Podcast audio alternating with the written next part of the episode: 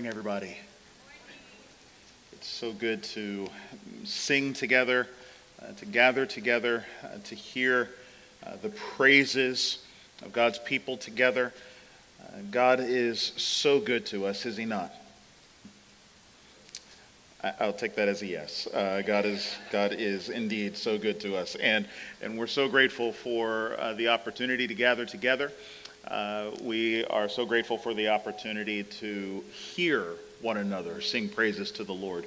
You may not realize uh, just how significant of a thing that is, uh, but we learn from places like Ephesians that there is a cosmic significance to our singing together. Uh, that we're not just singing to one another and we're not just singing to the Lord, but we're singing that, the, uh, that our neighbors would hear, that the nations would hear, and even to the invisible realm, that the, that the cosmic forces would, would be on notice that there is a risen King and a risen Savior. And, and he is not one to be taken lightly. And so we gather together to declare that uh, to encourage one another uh, that we are indeed on the right track uh, if we are on the track that leads to Christ and his kingdom. Uh, and so I know that as we go through week after week and, and, and day by day and all the things that go on in, uh, in a day's time, there's so many things that can distract us and derail us. And yet we have the opportunity to gather once again to kind of set each other, recalibrate one another.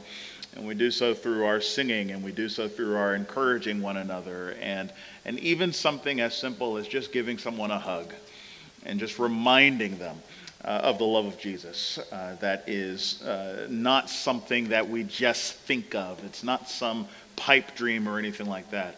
There is a real God who really does care and really does love and really does have all things in his hands, and he really is working all things uh, after the counsel of his will for our good and for his glory. Amen. So, what a joy we have to gather together and declare that and affirm that with one another. And we're just so grateful for that. You may wonder what this is. No, I don't have the flu or anything. Um, how many of y'all can see what's coming out of here? The folks up front can see it a little bit. Folks that, that can't, let me see. Um, how about if I, uh, let me turn it back on. How about if I kind of hold it like this? I figure with a dark backdrop, you may be able to see a little bit, a little bit more. Is anything coming up? Not, not right now. It's not coming out. Now it's coming out. There we go. Can anybody see? Is a little better now? Anything? Okay. Well, well, what's coming out of here? Y'all, y'all have had these before, especially those of you guys with, uh, with like the essential oils and and and whatever you know, black market thing y'all do, and um, um, I, I, say that because because Annie loves me, um, but but you you know, especially during this season, uh, you know, it can get dry. Uh, the heat can can can get to you and, and, and so you, you go get your oils, you go get your humidifiers, and all of these different things. How many of you guys have them running in your house uh, during this season? You know, it can get dry and all of that, and you're just, I'm trying to keep myself from getting sick, and, you know, I've got oil of oregano or thieves or oil, or what, why is it called thieves oil? I don't know. But, but all of these other things that you have just to kind of keep things going. You know, it's interesting the humidifier, the diffuser, you know, all of these things can teach us a lot about life. We're actually going to learn that in the book that we're about to start. They can teach us a lot about life. You know this. You may not have articulated it this way, but, but you know this. Uh, you've worked really hard in school, some of you, getting a degree in a particular concentration uh, only to find out as you graduate that there are no jobs available in that field. How many of y'all know something about that? You've, you've experienced that before. And so what do you do? You know, you, you start going around looking for other jobs and, and other fields, maybe, maybe just doing something just to pay the bills. And you do those things, uh, and as you do those things, you wonder why on earth did you spend all those years and all that money on something that won't immediately materialize into a career. You've felt that before. Maybe some of you, You've met the person of your dreams. Oh my goodness, you spend every waking moment with this person. This person can do no wrong. We're going to live happily ever after. Everything is wonderful. Y'all get married and you're just on you're on your honeymoon and you're just like this will never end. yeah. Well, after a few kids, and uh, even after you've gotten your dream home and so on, you start to realize that, well, you know, kids are kids, uh, especially at that early stage when they stay up forever uh, or wake up in the earliest moments possible. And, and, and then you get your dream home, and all of a sudden you realize that that dream home is not a perfect home. You've got repairs that you've got to make, you've got appliances that break down, and all of these different things. And, and, and maybe you also are working at a job and, and come to find out that that job that you're working uh, at and everything in order to provide for this family and to make sure that bills are paid and so on, now all of a sudden they're requiring things that were not in the job job description.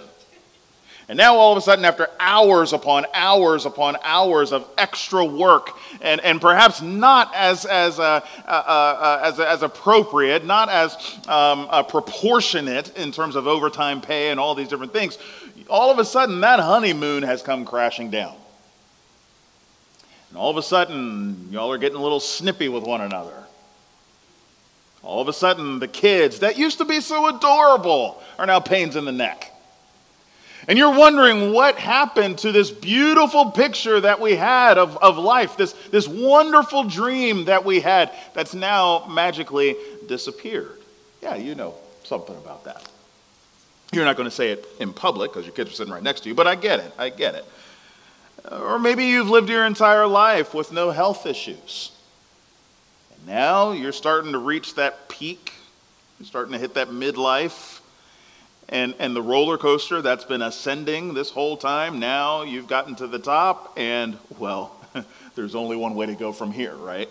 Uh, there it goes all the way down. And all of a sudden, you've got medications that you've never had to take before, blood pressure that's that now all of a sudden you've got to count, and, and calories that all of a sudden you've got to count. You've never had to deal with that. You remember the days when you used to get a double quarter pounder, um, and you would eat it like in you know in 10 minutes, and, uh, and and you remember those days, and now you're eating salad. Ugh.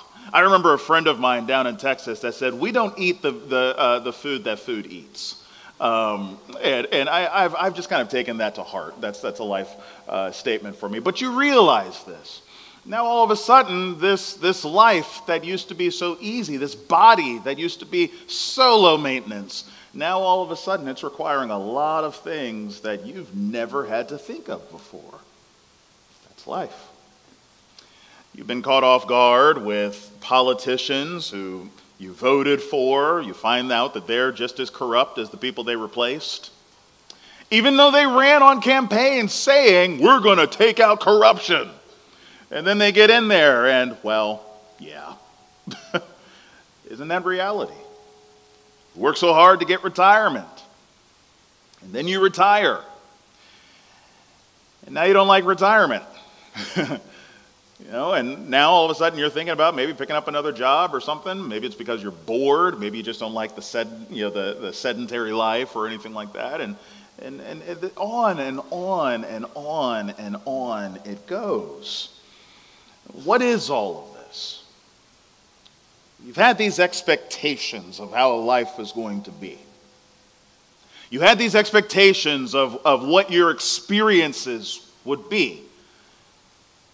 Now you go through life and you realize that things don't exactly meet up to their expectations.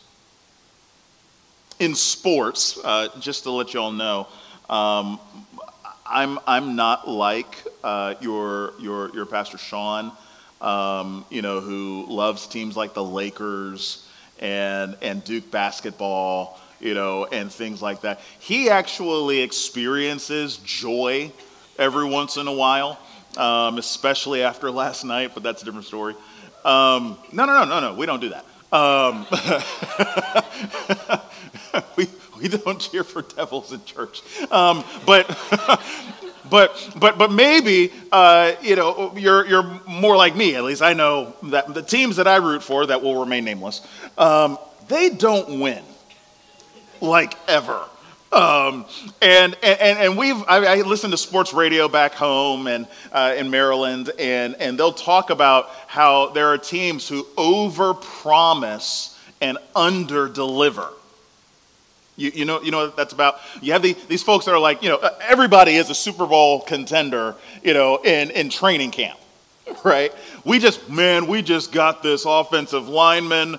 Let me tell you, that kid can block. Oh, we're, we got, we're, this is a promising season, you know, look at our punter you know, and, and all these kinds of things. And they're just like, we've got a shot. And, and then the, the season goes, and all the hype and everything that you had in the offseason just kind of goes out the window. Uh, Panthers fans, you know about this. And, and, and, and you get to, you know, the, the, the middle of the season and all the way into the end of the season, and you just go, what was that? Right? How many of y'all have experienced, what was that? What was that? I thought, I thought this was supposed to be different. And you feel that way. You may feel that way in your relationships. You may feel that way on the job. You may feel that way with your health. You may feel that way with society. What was that? I thought it was supposed to be different. And so we come back to this thing right here, this, this diffuser, and this stuff that's coming up out of it. The stuff that's coming out of it is vapor.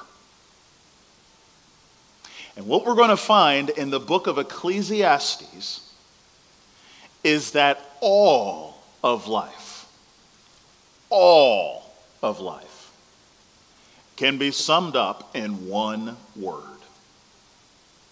vapor. Turn your Bibles to the book of Ecclesiastes.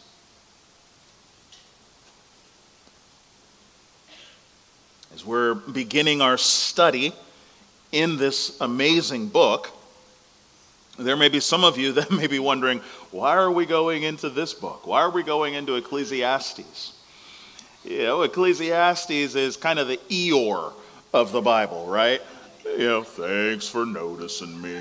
You know, it's just why why are we here? The Debbie Downer, you know, of the Bible. Those of you who know the SNL skit, just a wah wah. You know, that's Ecclesiastes. You know, we're happy. We're give me Philippians. You know, give me give me the praise psalms. You know, or something like that. Give, give me some happiness. Well, actually, you're going to be surprised, and as we'll see in just a bit, you'll be surprised that, that the book is not actually as uh, uh, depressing as, as you think it is. It's, it's, it's, it's actually, um, uh, uh you won't need Zoloft.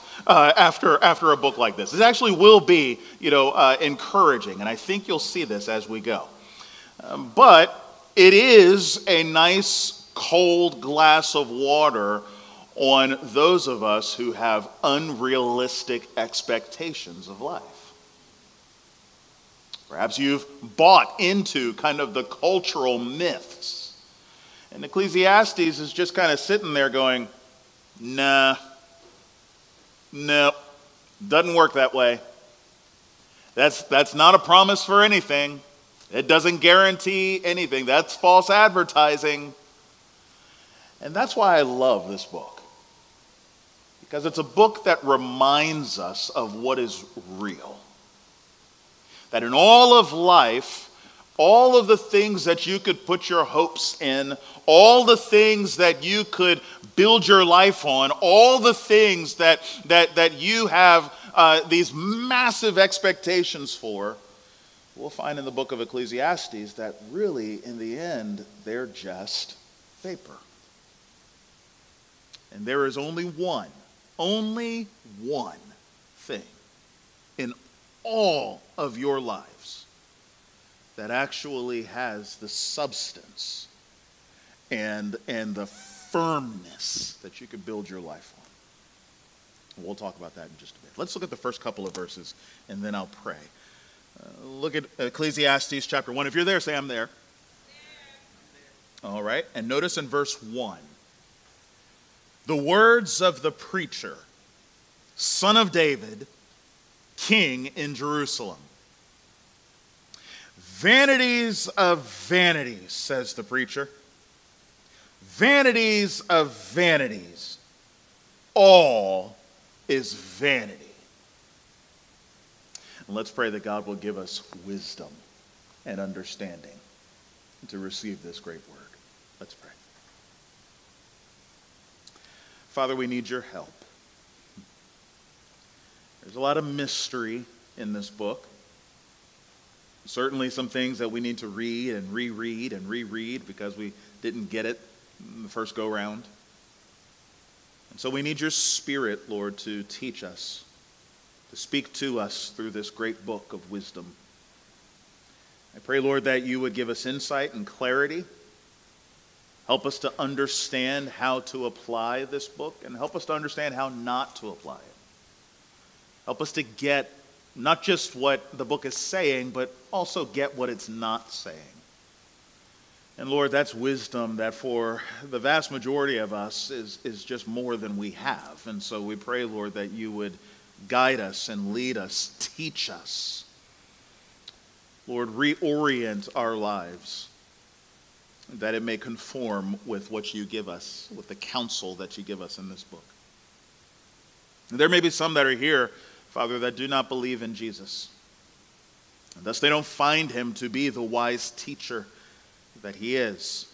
And so we ask, Lord, that you would open their eyes to see, as Paul would say, that Christ is the wisdom and the power of God. And I pray, Lord, that as you open their eyes, as you, as Paul would say in 2 Corinthians, Lord, as you would say, let there be light, let light shine in the darkness. Lord, I pray that you would give light to their hearts, just as you've given light to ours. Lord, that we may see the glory, your glory, in the face of Jesus Christ. We thank you, Father, for all of these things, and we ask them in Jesus' name. Amen. All right, so we see here right at the beginning that the writer uh, is, uh, he has a big declaration. Vanity of vanities, says the preacher. Vanity of vanities, all is vanity. Uh, the word that's used here is uh, a word that you've got to understand, okay?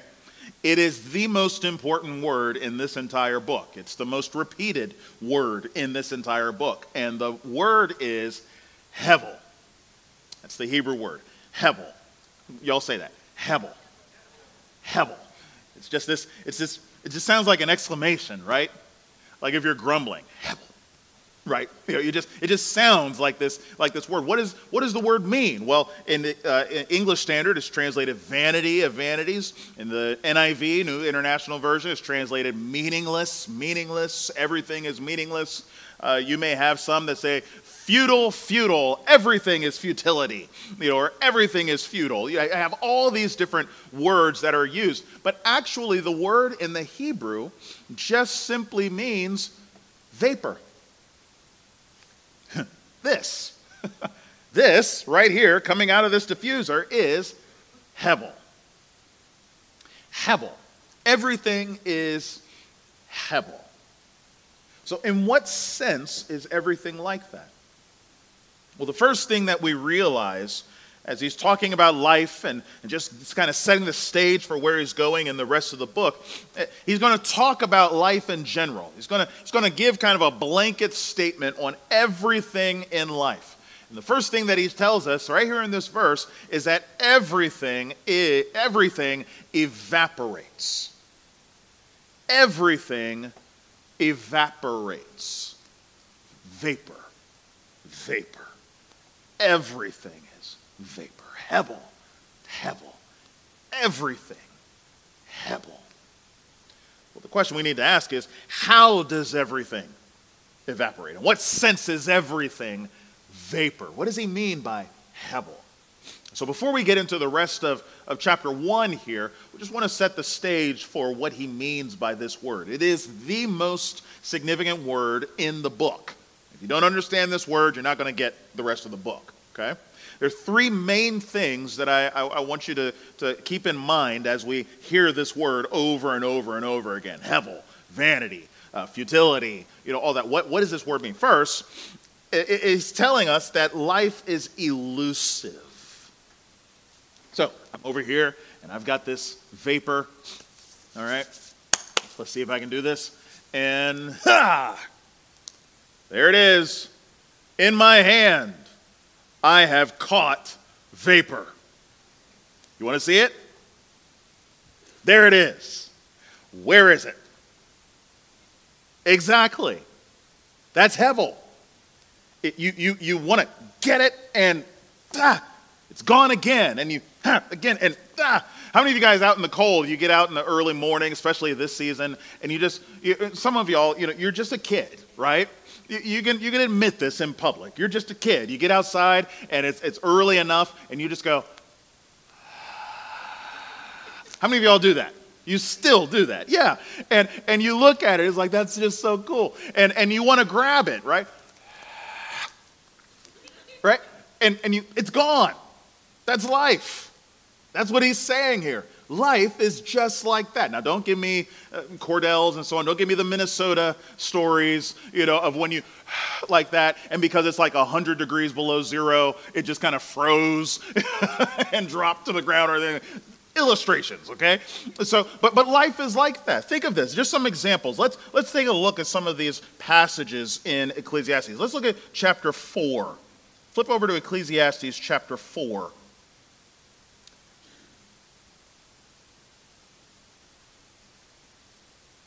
Look at verses 7 and 8. Listen to how he talks. Again, I saw, there's that word, vanity, hevel. I saw hevel under the sun one person who has no other, either son or brother, yet there is no end to all his toil. And his eyes are never satisfied with riches, so that he never asks, For whom am I toiling and depriving myself of pleasure? You, you get the idea? He's single, uh, he has no brother, he has no son, he has no family, and yet he's working so doggone hard. Why is he working so hard? He just needs a little bit more. Just a little bit more. Just a little bit more. Just a little bit. And, and no moment does he sit back and ask himself, why am I working so hard? why am I a workaholic? Why am I putting in such long hours and, and all this? What am I doing all of this for? It's not like I have mouths to feed.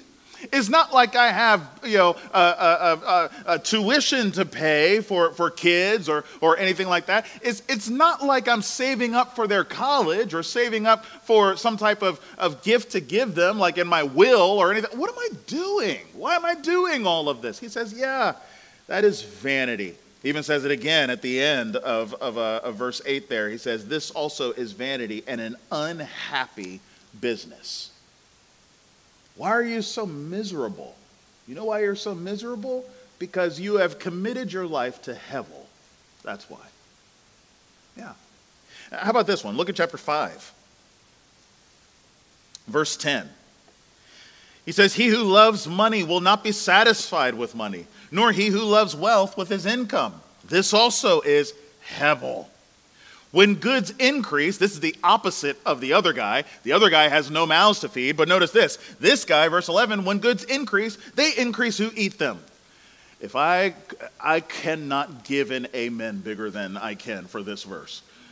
I've got teenagers and and we've actually just this this coming weekend, Micaiah, number 3, Micaiah is going to become a teenager. Oh, this weekend, three teenagers. Let me tell you, when goods increase, they increase who eat them. it doesn't even make it to the fridge in this house, you know, without them just coming like like like like raptors in Jurassic Park, just ah! you know, and they just come and attack and oh my goodness, I see it all the time. Yeah, they, they increase who eat them. And what advantage has their owner but to see them with his eyes? He's just standing there watching as all the groceries are getting devoured just going, I just, I just got here. I haven't even taken my coat off. And, and already we're out of a gallon of milk. What is going on here? You know, and all of that is happening. Yeah. You have all these folks who are who are working and working and working, and what do they have to show for it? Hevel. It's elusive. What are you working for? I just want to have some time to sit back and relax, right? I just want some time where I can enjoy the stuff that I've got. I want to have some time where I can just I can just live a little. But that time never comes. Or when it comes, it's never quite as satisfying as you thought it would be. Hevel. Hevel.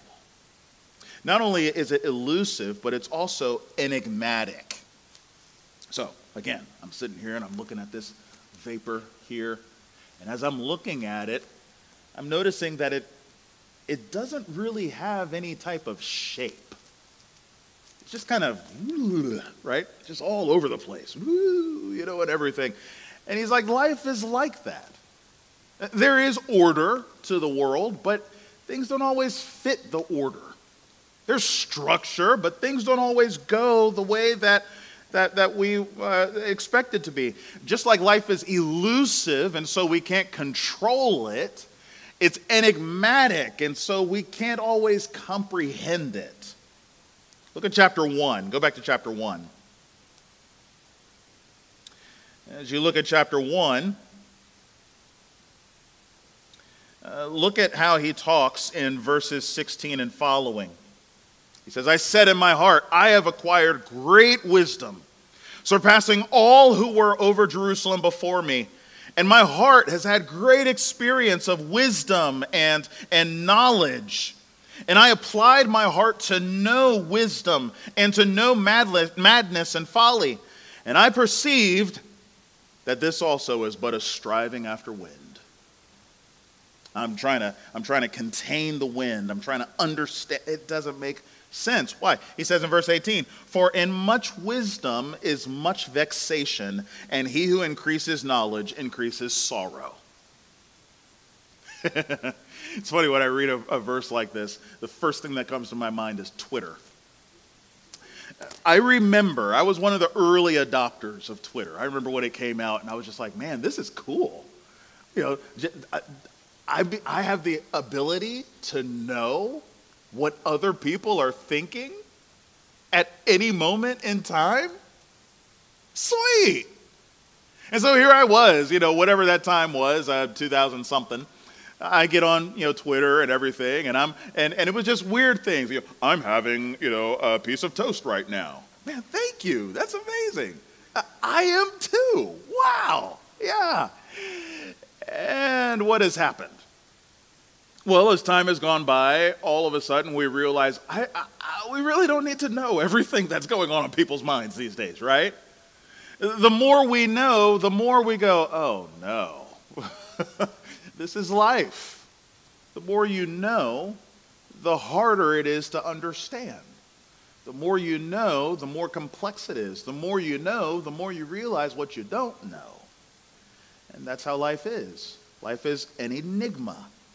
Uh, you can go to chapter 7. Check this out. Look at chapter 7. And in chapter 7, beginning of verse, uh, or, or uh, actually just look at verse 14, look what he says. In the day of prosperity, be joyful. And in the day of adversity, consider. God has made the one as well as the other so that man may not find out anything that will be after him. You're in a, a, a great moment. We ask you how you doing. You're like, you know, I'm actually doing great. This is a wonderful season. Well, the God who gave you that wonderful season is the same God that can completely turn it all on its head.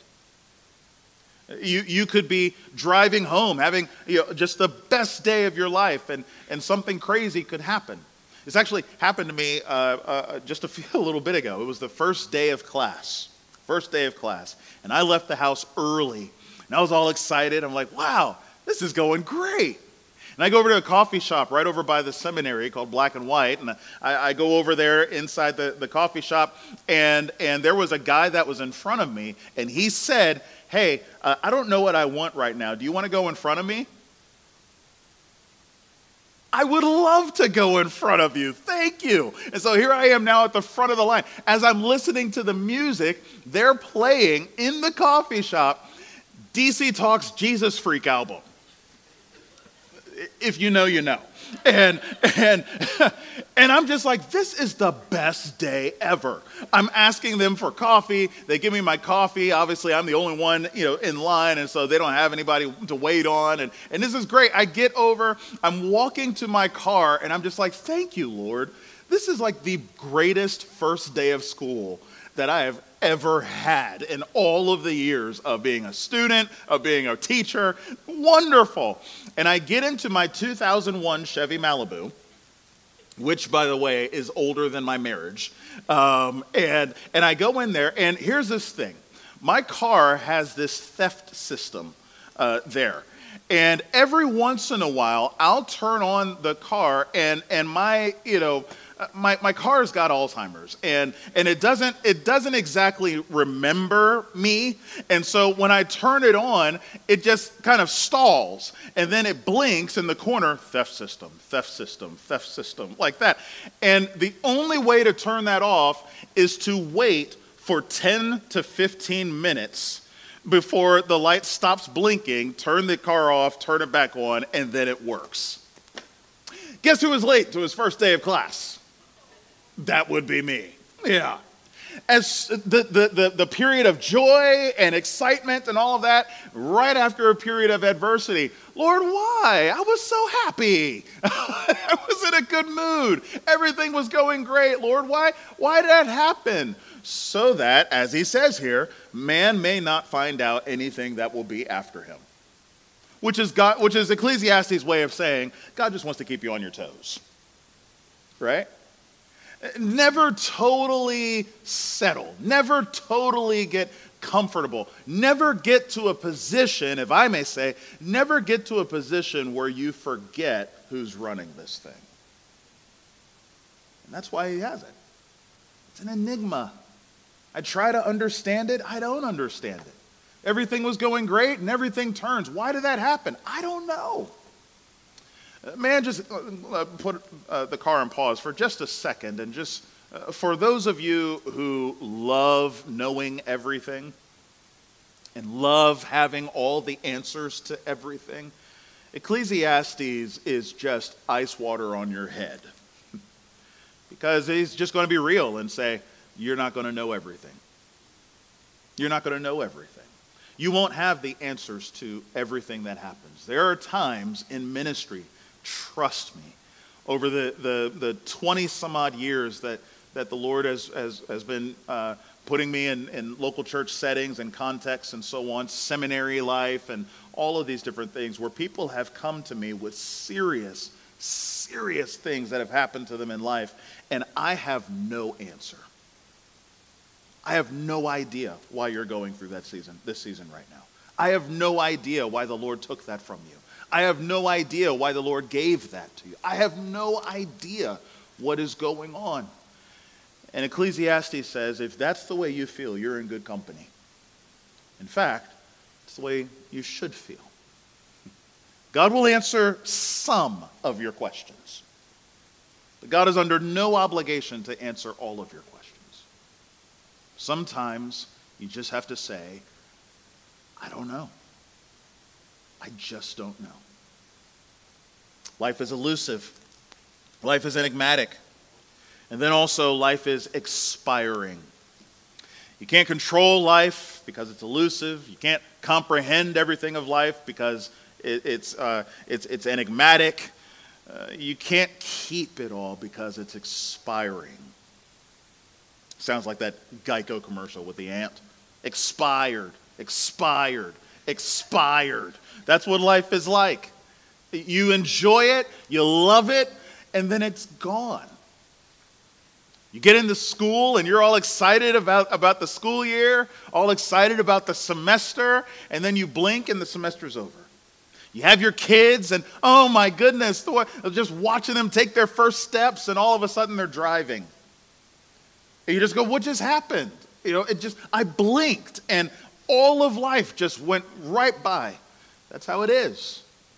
You start to become like me, where, where you're at home and you're watching your old home videos and you're, you're just blubbering through the entire thing because it felt like it was just yesterday.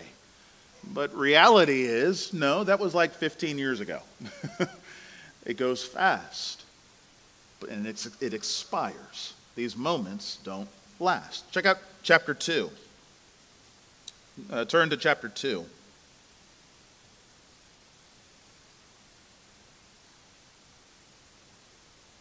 And as you look at it, you see here in uh, verse 12.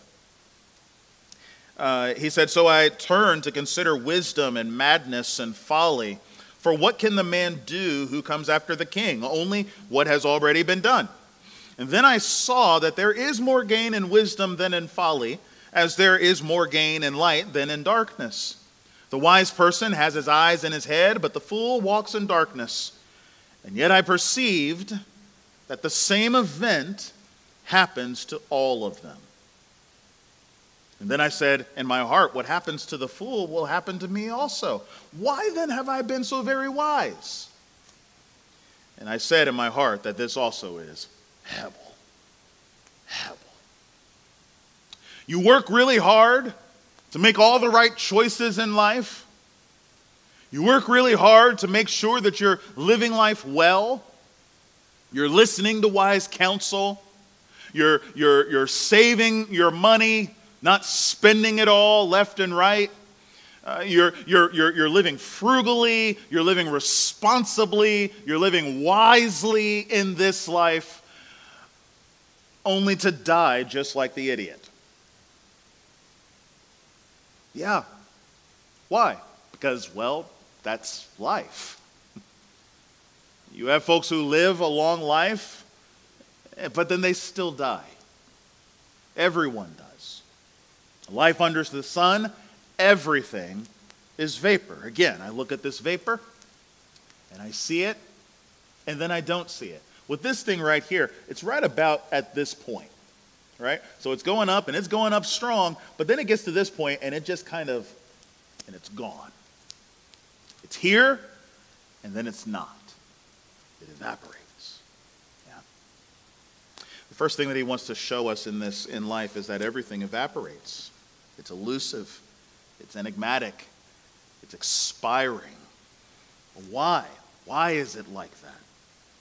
Well, I give uh, four reasons why uh, Ecclesiastes will teach us why life is like that. One, it's like that by design.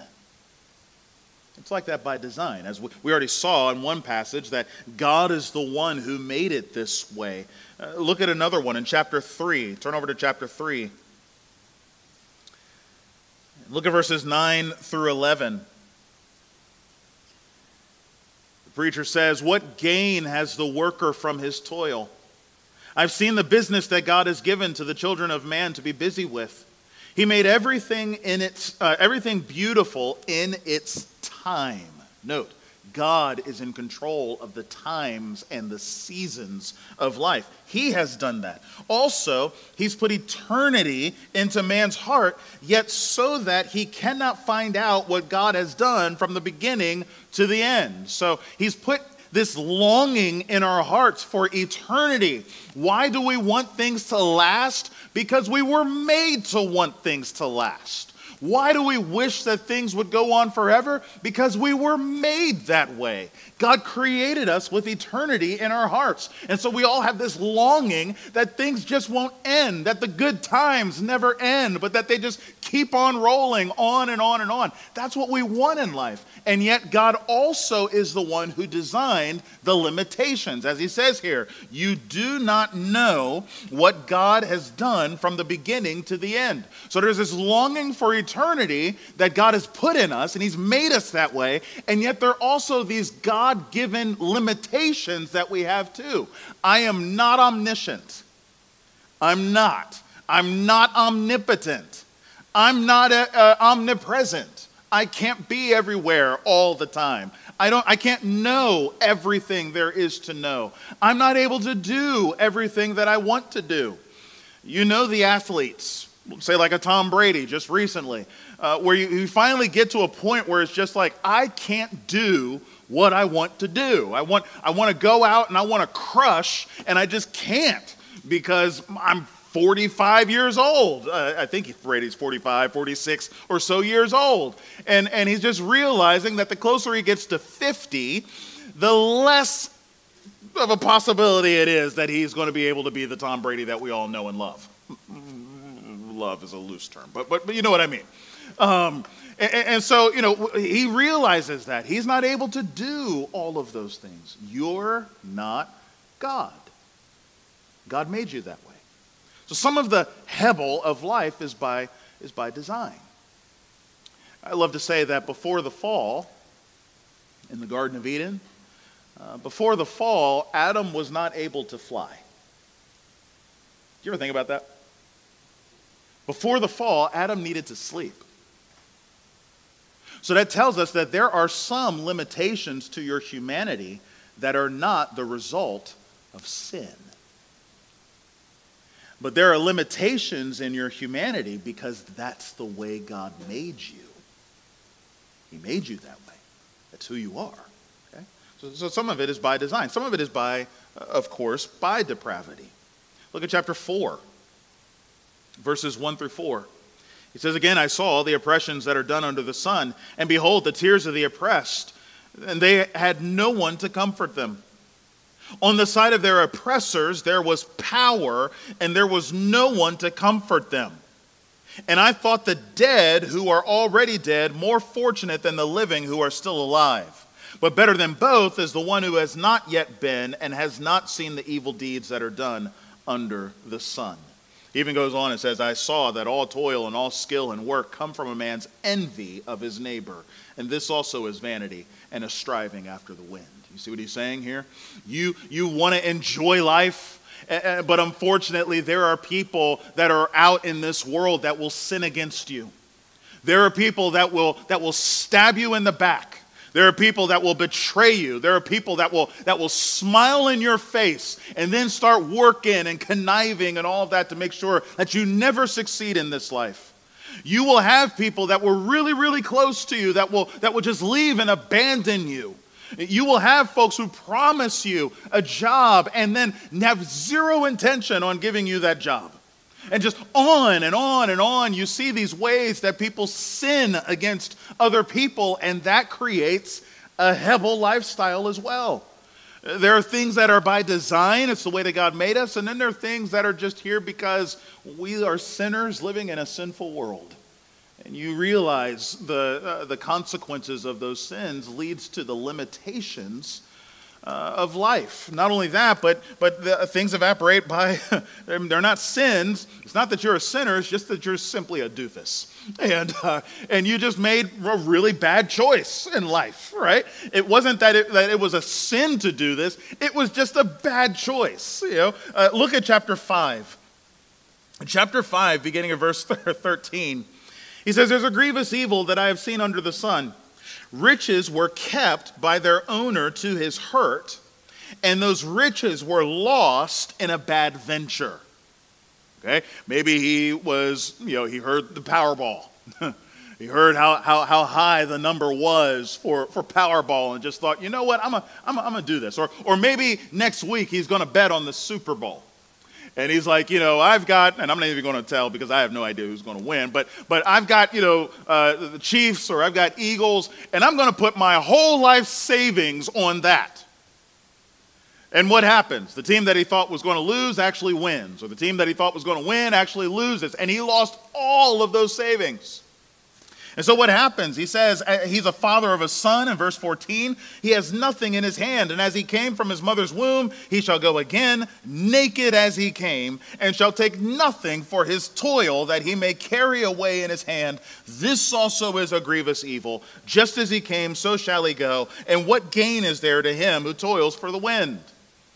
There was a church uh, that's been working on a building project. They're out in the Elkin Valley. Uh, I know them very well. Uh, some of the folks on staff are good friends of mine.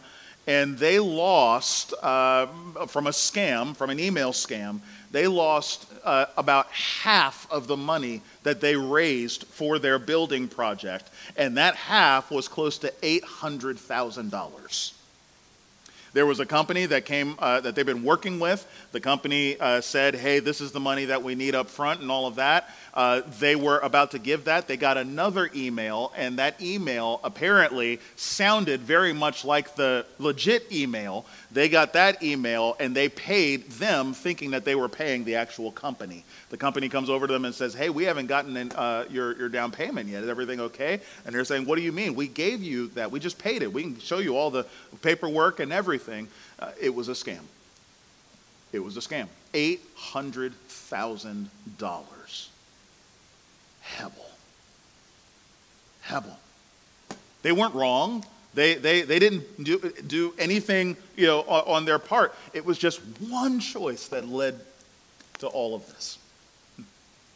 Some of you have experienced things like that.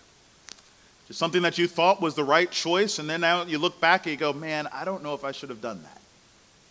It looked good in the moment, but now with a little bit of age and a little bit of experience, a little bit of wisdom, you go, hmm, maybe that wasn't the best choice that, that we should have made. Hebel. Yeah. And then lastly, things evaporate by death. And we've seen that already. It evaporates by death. But this is the world that we live in. Ecclesiastes is going to be honest with you. It's going to say, hey, this is life. This is reality. This is who, this is what life is like. This is how things are. And so let's go back to chapter 1 and, and, and let's uh, look a little bit more at, at this, uh, this life of Hebel that he's talking about as he sets this up for the rest of the book. Back in chapter 1, we learn that everything evaporates, and we kind of develop that a little bit, that everything evaporates. But now he's going to lead to a couple more things. He says here uh, not only that everything evaporates, but because everything evaporates, everything is just exhausting.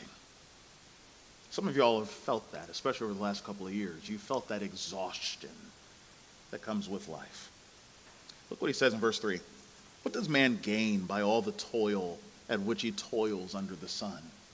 That's a good question to keep. If you guys are doodlers or highlighters or scribblers in your Bible, you might want to put a star or something there because he's going to come back to that question over and over and over again. What do you gain from all the toil with which you toil under the sun? What do you gain from this? And now he's going to look at the world. He's going to pan back and just look at how the world runs, both in nature and in society. Look what he says, verse 4. A generation goes, they, they die off, and a generation comes, but the earth remains forever. Note, we just keep going and coming, going and coming, going and coming. We bury, and, and as soon as these folks are buried, these folks are born. These folks are buried, these folks are born. And you notice we never run out of anything in the world. There's still land, right? There's still water. There's still all these different things. Every once in a while, you have a season of drought or a season of famine or all of that, but it's a season. It's all still here. So you go, well, we're over here consuming and consuming and consuming. The world's got to got to somehow take care of the world's population, and, and yet there's always stuff so, what is the gain then, you know, in terms of all the world, if there's always stuff to be had and there's always people to be born after that? He goes, what do you, What's the gain of all of this? What's the advantage of all of this? He keeps on going. The sun rises and the sun goes down and it hastens to the place where it rises. It may make you go, well, then what was the point of rising in the first place? If you're just going to set and then you're going to come right back up in the next day, why don't you just stay up? You know? Or, or why don't you just realize the monotony of it all and just stay down? Uh, why does the sun never call in sick? You know, and just go, I'm tired of this life. you know, it's just monotonous. He goes on, the wind blows to the south and goes around to the north. Round and round goes the wind, and on its circuit, the wind returns. It just keeps going. He's like, what's up with that? All streams run to the sea, but the sea's not full to the place where the streams flow. There they flow again. He's just like, what is up with this? And he, he goes on in verse 8, as kind of the cap of this, he says, All things are full of weariness. A man cannot utter it. The eye is not satisfied with seeing, nor the ear filled with hearing. On and on and on it works. You know, on and on we go. Y'all know this in your own lives. You, you wake up and, and you wash up and you eat a, a, bite to eat and then you get in your car, you go off to work or go off to school and, and you do your thing and then you come out of there and, and you go through uh, traffic and rush hour and all that and you get home and you eat a little dinner, watch a little TV, hang with the family, and then you go to bed and you wake up and you rinse and repeat, right? Just on and on and on, doing the same Groundhog Day over and over and over again right? Um, or if you know the, the old uh, group, the Talking Heads, when, when, when they just ask the question over and over and over again, same as it ever was. Same as it ever was. Same as it ever was. Just talking about how mundane life is. You just keep going through all of this. And he's just asking a question, just stepping back and saying, What's the point? Like, what do you gain from all this work? What do you gain from all this toil? He says it just looks like it's exhausting to live life like this. Well, not only is it all exhausting, but the sad thing is it's all erasable too. It's all erasable. Look what he says in verse 9. What has been is what will be, and what has been done is what will be done. And there's nothing new under the sun. Is there a thing of which it is said, See, this is new? It has already been in the ages before us. Let me tell you, if I see another Lite-Brite commercial, where they have these folks going, light bright, light bright. And I'm going, guys, that, no, no, no, no, no, no. Don't you act like that's a new idea. You know, that's my generation with that. Or all these little remakes and stuff, Transformers remakes, you know, or Ninja Turtles coming back, or all these different things. And these little kids who have no sense of history, you know, are just going around going, oh my goodness, this is sweet. Have you ever seen? Yes, I saw this. I saw it 30 years ago. I, it was our generation that invented that, you know, and all this, but it's new, right? It's new. There's this, uh, we, we see this in sports all the time. Is this person the greatest of all time? Like, we just forgot that Bill Russell won like 11 championships, you know, in the NBA. But this, but this guy comes over here and wins one title, and now he is up there among the greats. Do you have no sense of history? You see what I'm saying? Uh, it, it's new to us. What happens? Look he says in verse 11 There is no remembrance of former things, nor will there be any remembrance of later things yet to be among those who come after. Why are they having this conversation of this being the newest and the greatest and all of that? Because they forgot what came before. Newsflash, as he's saying here, they will forget about you too. You may not have any clue the names of your, uh, of your great great grandparents. My kids got the opportunity to meet their great great grandmother, my granny, my great grandmother, uh, before she passed at uh, 97 years old. They got to see her. Um, but Granny, I call her Granny, uh, Granny's the only great grandparent that I knew. The others were gone. I knew, I knew their names, but that was it. I didn't hear any stories about them or, or anything. Their parents, I have no idea. One day you may be the great great grandparent, and they won't know your name. They literally cannot, are not here except for you, right? You are very much a reason that they exist, and yet they won't know who you are. They won't know your name. The company you're working at, they won't remember you. I work at Southeastern, and we go to the campus, and we have all these buildings that have people's names on them. And unless we talk about those names, nobody will remember them except for the fact that their name is on the building. That's it. All of this is erasable.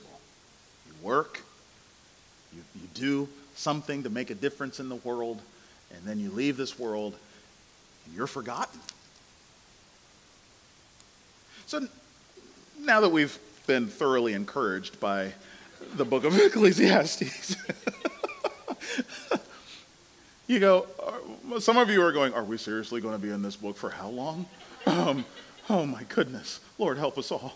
Um, no, this is reality.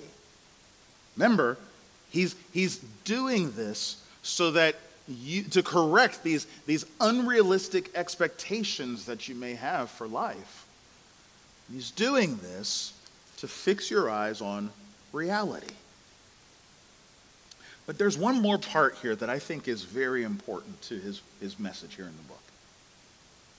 And that is that even with all of this, everything evaporates, everything's exhausting, everything is erased, and yet we can still enjoy life. We can still enjoy life. Two reasons. Well, we can still enjoy life when we embrace God's rule. Look, look at the end of the book. Just look at the, the last few verses in the book. And you see this thread in here over and over again. Uh, in, my, in my notes here, I've got different passages to go to it, but, but we'll just look at that last passage, last, last couple verses. He says, The end of the matter, all has been heard. Fear God and keep his commandments, for this is the whole duty of man. For God will bring every deed into judgment, and with every secret thing, whether good or evil. What's the end of the matter? What's the, what's the end of the story? Where's all this heading? Fear God, keep his commandments. Yeah. That's the substance. Everything else is hebel.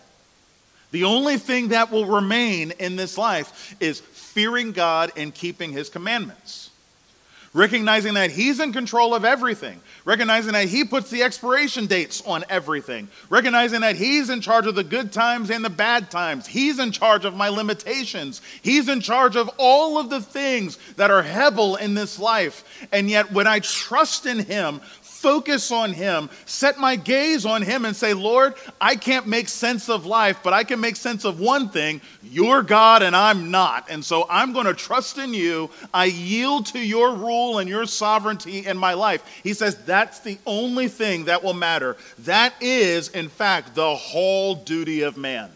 God has worked all of your life good times and bad times, happy times, sad times, great times, depressing times, all of those things so that you would recognize in the joys and in the sorrows of life that He is God and you are not. And that's a good thing. It's a good thing. He's the one that you will spend all of eternity with either with him as your king and your father, or with him as your judge, and so on. You will stand before him and have to give an account for your life. And the question is did you fear him? Did you worship him as the one true living God? Did you trust in him and his wisdom? Or did you try to put life in your hands and try to squeeze some type of other significance out of this Hebel life? One day you're going to stand before him and he's not going to say, How much did you know? and all this. He's going to say, Did you worship me? Did you trust me? Not only do we embrace God's rule, but note we enjoy his gifts. Over and over again in chapter 2, in chapter 3, in chapter 5, in chapter 8, you see this refrain over and over and over again. We'll see it in chapter 2. Let's look at chapter 2 and just look at how the, how the chapter ends. After all of this, he says this over and over and over again in the book. He says, There is nothing better, verse 24, for a person than that he should eat and drink and find enjoyment in his toil. This I saw is from the hand of God. For apart from him, who can eat or who can have enjoyment? For to the one who pleases him, he gives wisdom and knowledge and joy. But to the sinner, he gives the, biz- he gives, uh, uh, the business of gathering and collecting only to give to the one who pleases God. This also is vanity and a striving after wind. Note, he's saying the only thing that we can do is enjoy this life as a gift from God. God has given us this life full of limitations, full of imperfections, full of all these different things, and He's done it for you to enjoy. Not for you to wallow and be depressed and miserable because it's not what you hoped it would be. Rather, he says, recognize it as it is and see that it as it is is a gift from God. And you're able to enjoy it. And you're able to, to rest in it and rest in Him and say, it's not everything, but it's good enough because it's come from the hand of God. Yeah. The Lord wants you to have joy in this life. And Ecclesiastes, the preacher of Hevel, is also the preacher of joy. This joy is found, as we see here, only when we live our lives under the rule of Christ. When we see Him as the one who is working in this fallen world, this imperfect world. And we see as he's working through all of this that it's pointing somewhere. It's pointing to a day when the hevel of this life will finally be done away with. When the limitations and the, and the pains and the sorrows and the frustrations of this life will finally be done away with, when God will, as it says in Revelation, wipe every tear from our eyes, and as he says in chapter 22, he is going to make all things new. Right now, it's, it's a struggle. right now, things don't always go the way we want it to go. Things don't always meet our expectations, but there's going to come a day when the Lord is going to make all things new, and the world that He is remaking will go above and beyond all of your expectations. That day is coming. Until then, we must fear Him and keep His commandments as we trug along in this vain, Hebel life. That's what he's saying. So, for all of us, as we live this life, as this may be your, your uh, health, as this may feel like your family, or may feel like you know, your coworkers, or may feel like all of these different things that we're going to see in the book of Ecclesiastes. Realize that as this is fading away and passing away, there's coming a day when our Lord is going to make all things new. And in that day, it won't fade away like vapor. But in that day, his kingdom will remain forever. So let's live this vain life. Let's live in the vapor together, encouraging one another, uh, continuing to keep one another focused on our God until he comes again and makes all things new and all that is vain in this life will be replaced with only his kingdom and his glory forever. Amen. Amen. Let's pray. So, Father, I ask that you would indeed work in each one of us. Lord, we need your help. This is an amazing book with amazing wisdom. And yet, at the same time, Lord, it, it, it's, it's, it's real and it's frank. It talks to us about our struggles. It talks to us about our imperfections. It, it talks to us about uh, some of the things that perhaps we've uh, struggled with in our own lives, things that have depressed us, uh, things that have wearied us. And Lord, we thank you that you are teaching us and giving us the wisdom here to see uh, that we're not crazy but this is exactly the way that the world is, but it's not the way that it will always be. But there's coming a day when you are going to make all things new. And when you do, all the tears will be gone. All the Hebel will be done away with. And there will only be Christ and his glory in his kingdom forever. So, Father, I pray that you would give us wisdom, that we may walk faithful, fearing you and keeping your commandments, trusting in Jesus, our Savior and our King. We thank you and we ask all these things in Jesus' name.